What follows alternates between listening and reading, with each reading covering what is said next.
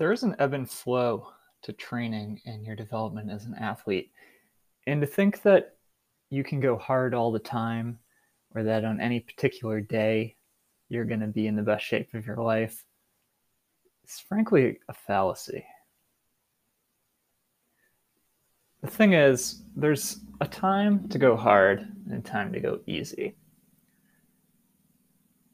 And knowing that balance and how it applies to you is one of the most essential things that you can develop in your running career. Now, there are certain days that we want to be in the best shape of our life. That would be at the end of a season, an important race. That could be at your marathon.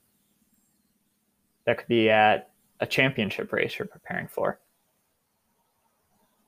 But if you follow the professional circuit at all, you know that it is so common for even the world's best, best athletes to just frankly have a terrible day. And you know they've put their heart and soul in preparation into training for this one day, but the fitness just isn't there. There's an ebb and flow to training. You don't know when your best fitness is going to come out. You don't know when you're going to have your best performance. All you know is the direction you're heading in. If you're getting better over time, you're doing the right thing. If you're staying the same, if your performances are consistent, or if they're getting worse, then that's a problem. We sign for races because we want to do our best on a particular day. I certainly do. I know you do. But it's okay if that day doesn't go the way you want doesn't mean you're a bad athlete. It can just be a bad day. And when it comes to training, the same thing is true.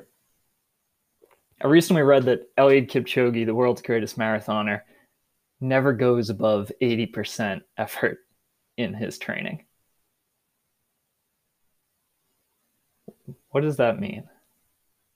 He never goes above 80% effort in his training.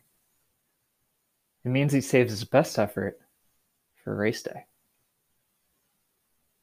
So when you're going about your training, keep that in mind. If you want to be your best, if you want to set yourself up for your best chance of doing your best on your most important days, don't blow it all in a training run. Hold some back. It's always better to do a little bit less, to train moderately over time than to train hard and potentially get hurt. You don't want to leave your best fitness, your best performance on the training ground. You know, when I last trained for my last marathon, I did a 20 mile run at 6:30 per mile. When I actually went to run my marathon, I cramped up around mile 20, couldn't run anymore. And my average pace for that marathon was 715.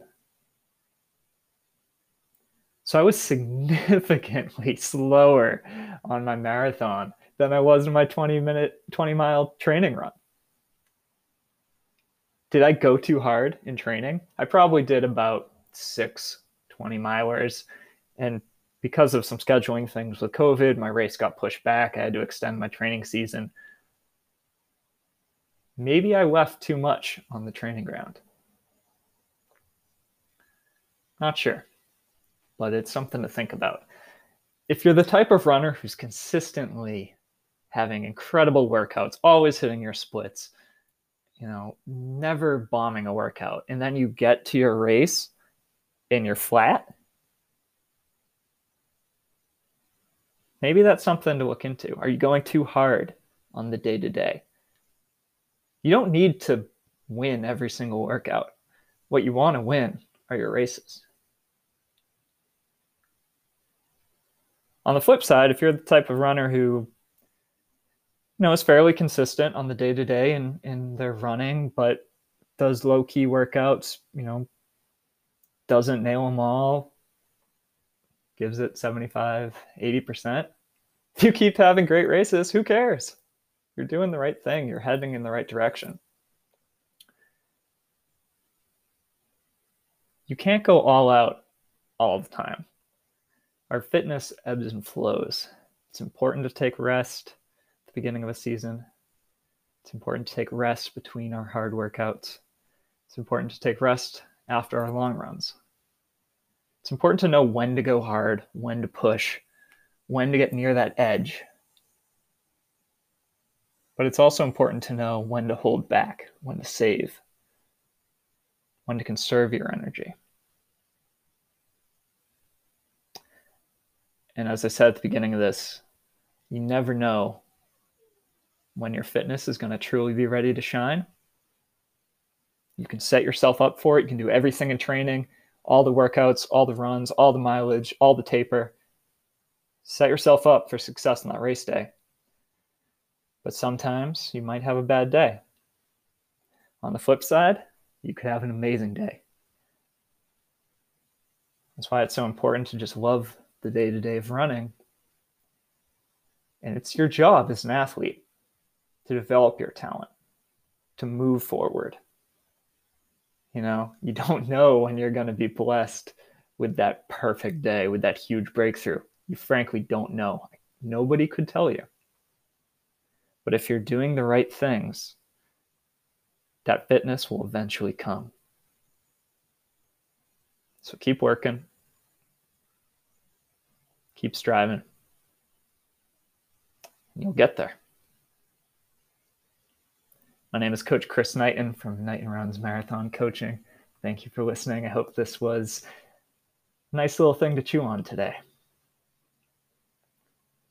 What can you take away from this? Do you go too hard in the training ground? And do your races suffer for it? Or on the flip side, could you go a bit harder in training so that your races do better? Do you go hard all the time and not take proper rest?